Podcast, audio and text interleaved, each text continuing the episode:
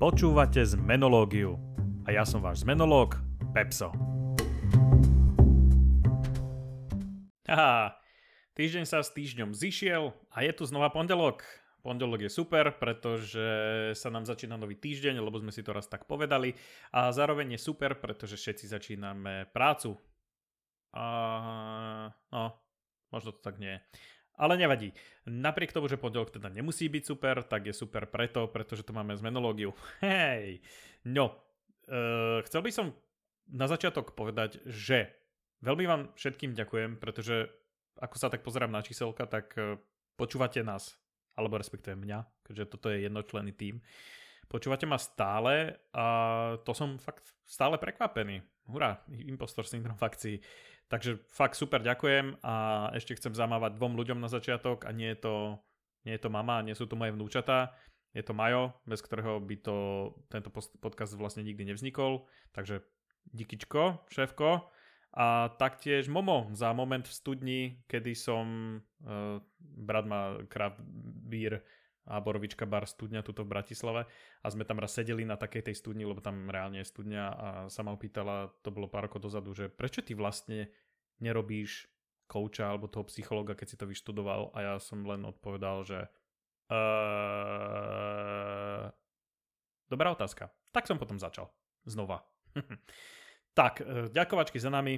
Počúvajte, minule to skozlo trošku viacej do motivačného speakingu. A to je síce super, nebolo to na škodu. Celkom sa z toho teším, že možno to niektorých z vás nakoplo. Ale myslím si, že to bolo posledný krát.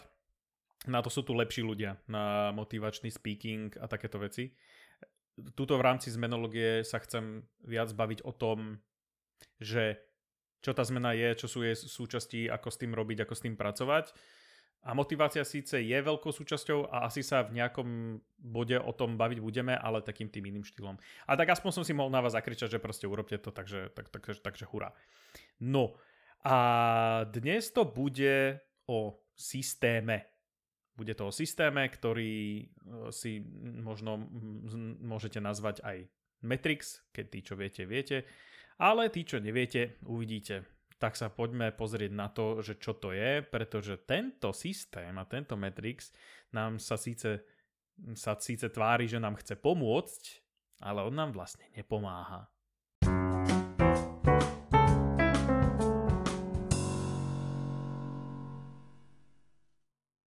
Systém s veľkým S. Nie je to systém s malým S práve preto, lebo sa nejdeme baviť teraz o štruktúre, ale ideme sa baviť o tom takom veľkom systéme. Môžete si predstaviť našich zaujímavejších spoluobčanov, ktorí sú bojovníci proti systému, alebo si môžeme predstaviť kapelu System of a Down, alebo Rage Against the Machine, ktorí tak evokujú túto myšlienku toho, že niekde nad nami je nejaký systém, ktorý niečo veľké riadí a to niečo je nad nami a my sme toho súčasťou. Predstavte si takýto systém. Takýto systém totiž máme úplne každý v nás sebe, je to nejaké naše základné programovanie, je to niečo, čo máme, dajme tomu, niekto, niekto si myslí, že je to v mozgu, niekto verí, že je to v duši, niekto verí, že je to niekde inde. Ja ako psychológ verím, že je to teda v mozgu. A zároveň na ešte lepšie pochopenie si môžeme ho predstaviť ako The Matrix, Matrix v slovenskej verzii. Tak trochu predpokladám, že drvivá väčšina z vás vie, čo je Matrix, pretože myslím si, že veľa z vás, ktorí počúvajú tento podcast, je približne v mojej generácii alebo generácii po mne, aj keď práve generácie po mne už možno nevedia, čo je Matrix, ale, ale dobre. Ak ste videli Matrix, tak super, nemusím vysvetľovať. Ale ak nie, tak aj tak to zhrniem, tak skúsim to pár vetami. Hlavný hrdina Neo má v tom filme pocit, že niečo s tým svetom, v ktorom žije, nie je OK. A má pravdu. Jedného dňa zistí, že žije v jeho virtuálnej verzii, slúžiacej na to, aby ho čičíkala, aby sa tomu systému nevzoprel.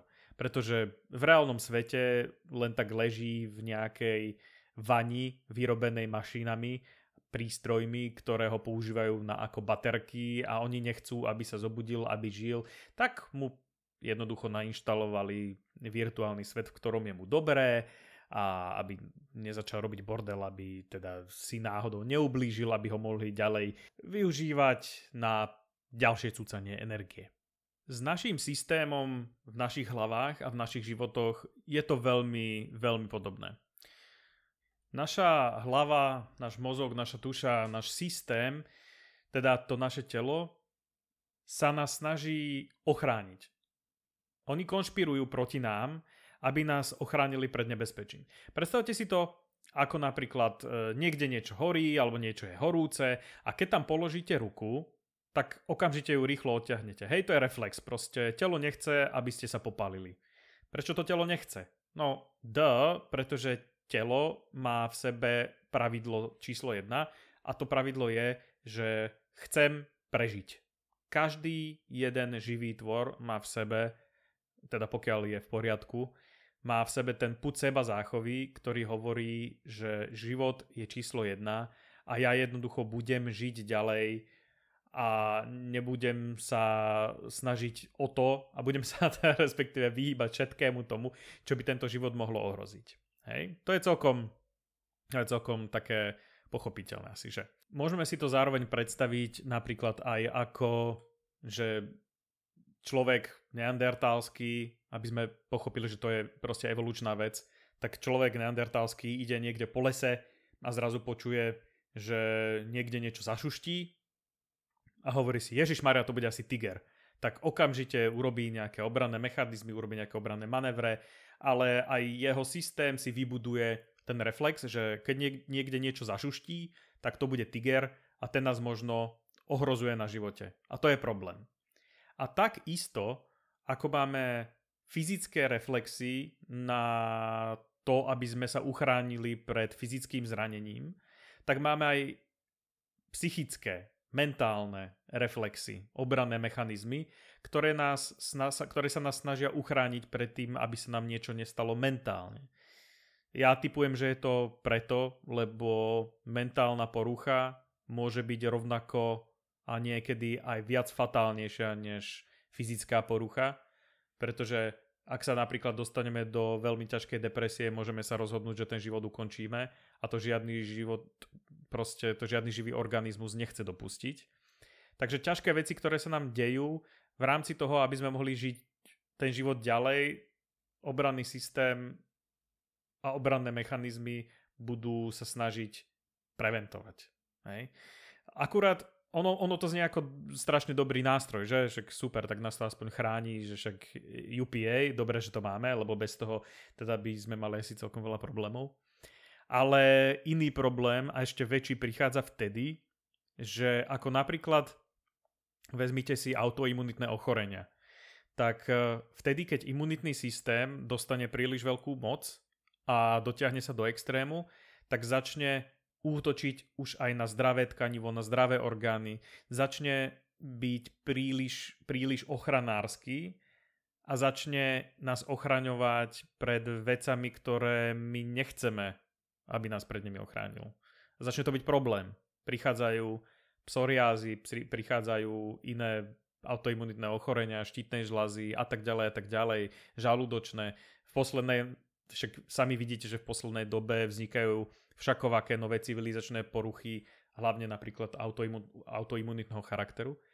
A náš systém, ten náš Matrix, je niečo, niečo veľmi, veľmi, veľmi podobné. On ako náhle dostane príliš veľa moci, tak nás začne ochraňovať pred zmenou. A tá zmena je to, prečo sme tu. Takže keď nás systém ochraňuje pred zmenami, tak je to problém. Ja aj v, ne, aj v dnešnej časti, tak ako v prvej, použijem svoj vlastný citát, lebo aby ste sa mohli smiať, takže dneska sa zase na mne môžete smiať a budem sa smiať aj ja. Takže znie približne takto. Náš systém úlohu obrancu našej príčetnosti vykoná na tristo percent, aj keby nás pritom mal priviesť do šialenstva. Je to celkom ironické však.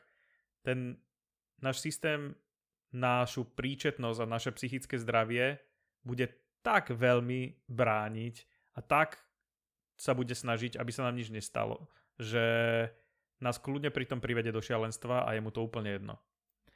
Ten problém totiž je v tom, že tie krátkodobé riešenia, ktoré náš systém ako keby vytvára, tak oni sú to, to je ich problém, ich podstatou toho, že sú krátkodobé. To, to je issue.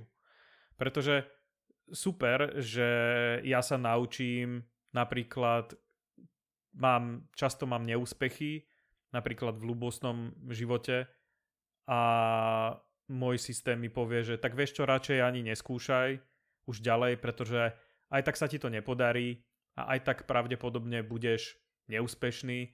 A tie ženy sú vlastne svine všetky a všetky chcú len pekných chlapov a žiadnej vlastne nezáleží na tom, aký si vnútri, a vlastne na ničom nezáleží, aký si ty, a všetky sú hrozné, ani sa nesnáš, a tak ďalej a tak ďalej a tak ďalej.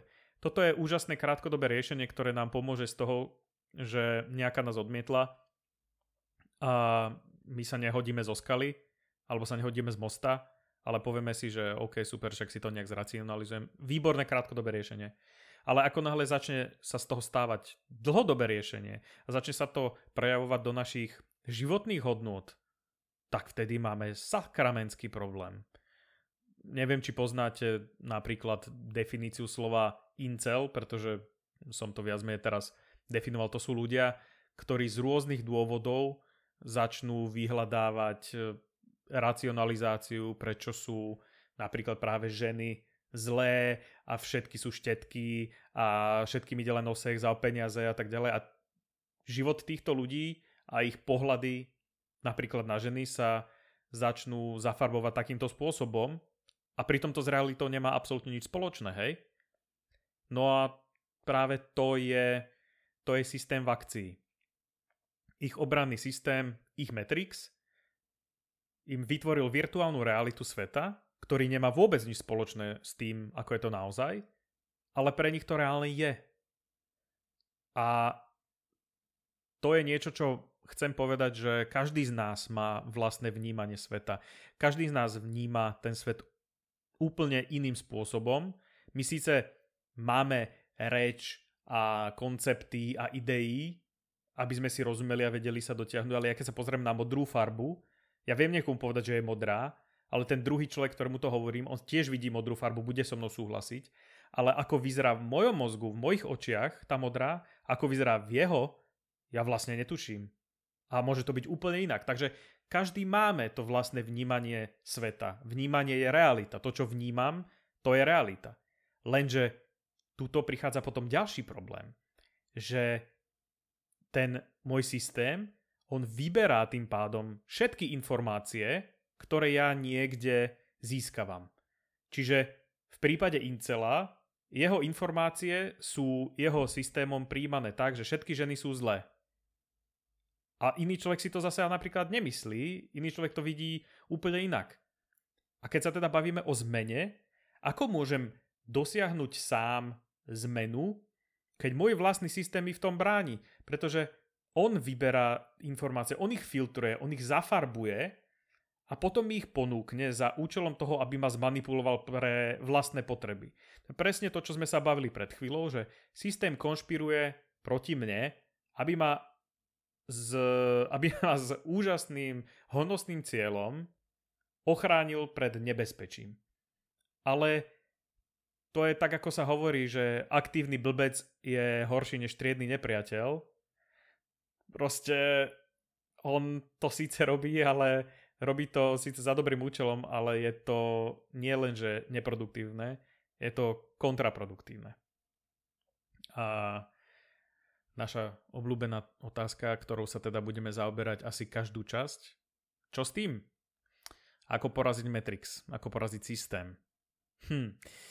Ja si osobne myslím, že autori, bratia Wachowski, dnes už sestry Wachowské, uh, si...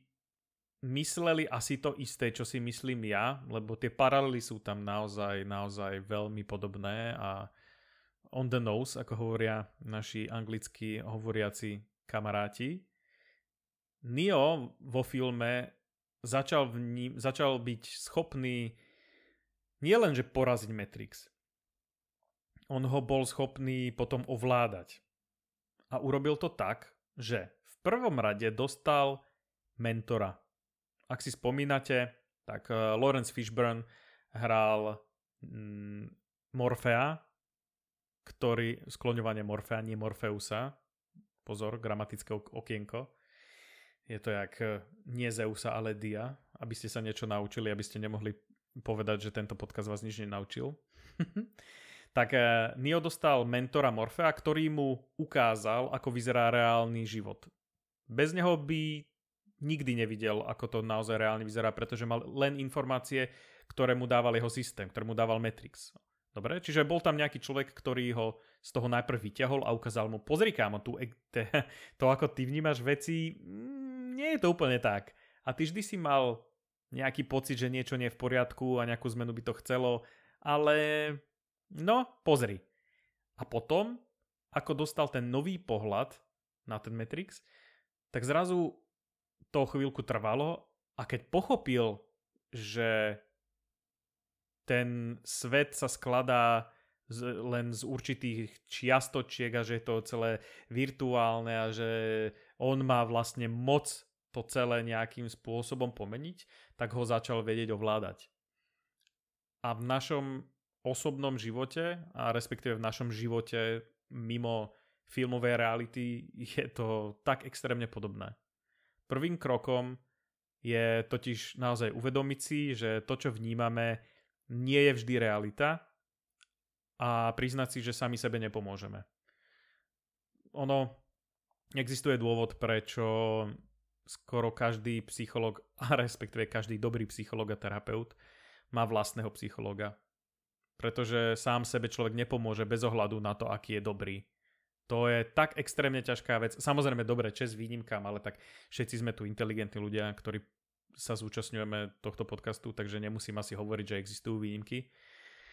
Ale naozaj, sami, berte to tak, sami sebe proste nepomôžeme. Napriek tomu sa snažíme a potom sme sklamaní z toho, keď to nevychádza, ale sami sebe naozaj nepomôžeme.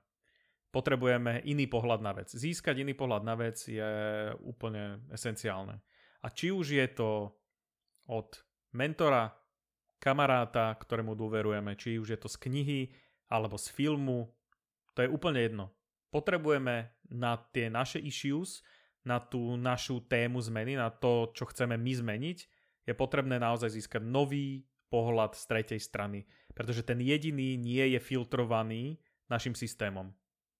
Kebyže žijete v nejakom štáte, kde je extrémne silná propaganda, už len tuto na juh od nás sa niečo také deje, v Maďarsku, alebo v Rusku, alebo v iných krajinách, tak tiež dostávate len veľmi silno filtrované informácie.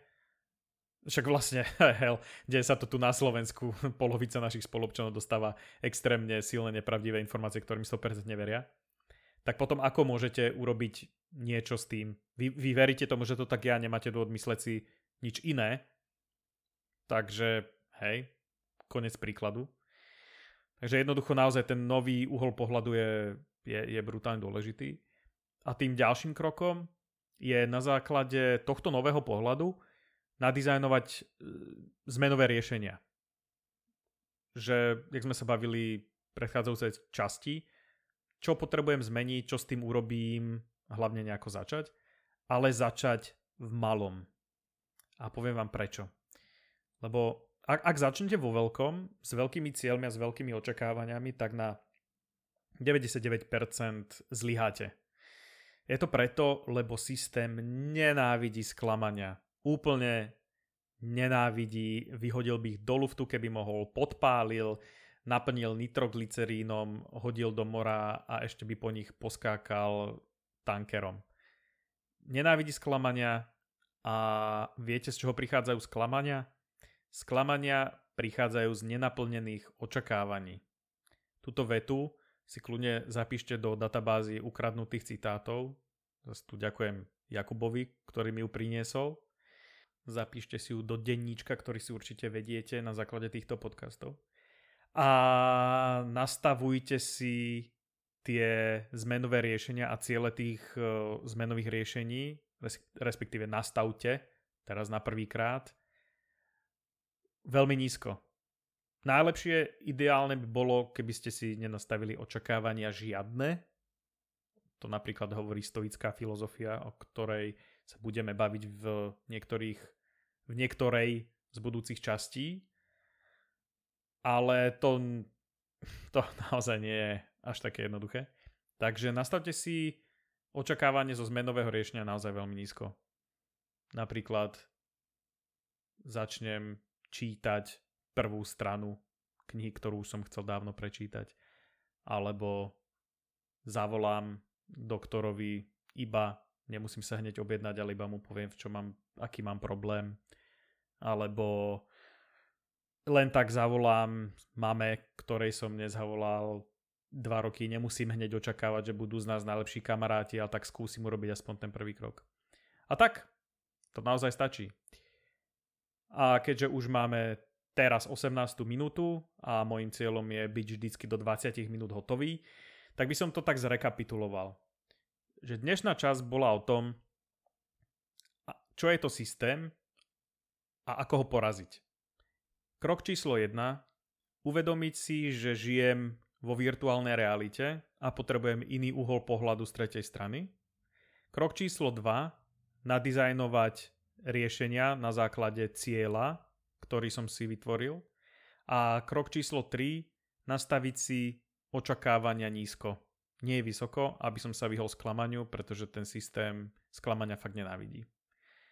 Takže ja dúfam, že budete mať nad čím rozmýšľať tento týždeň a že som vás aspoň trošku zase nakopol mentálne a mentálne a potom ešte aj mentálne. Nevedel som, čo tam mám pridať, tak som to radšej zopakoval dvakrát a aspoň máte ďalší humor, lebo dneska ho bolo trošku menej, takže humor. No a uvidíme sa ďalší týždeň, zemiaci a zemiačky. dvadsiata minúta už prichádza, takže ja sa s vami lúčim. Želám vám fakt veľa úspechov. A keby niečo, keby sa niečo stalo, aj keby sa niečo nestalo, alebo keby ste chceli napísať, tak pepso bodka es ká, alebo na Instagrame pepsodont, alebo na TikToku, kde ešte nie je vôbec nič. Takže tam vlastne nie, ale keď tam budete, tak možno mi ma napíšte, možno, te, možno ma prinútite niečo tam spraviť. Majte sa krásne a píšte básne. Pa, pa.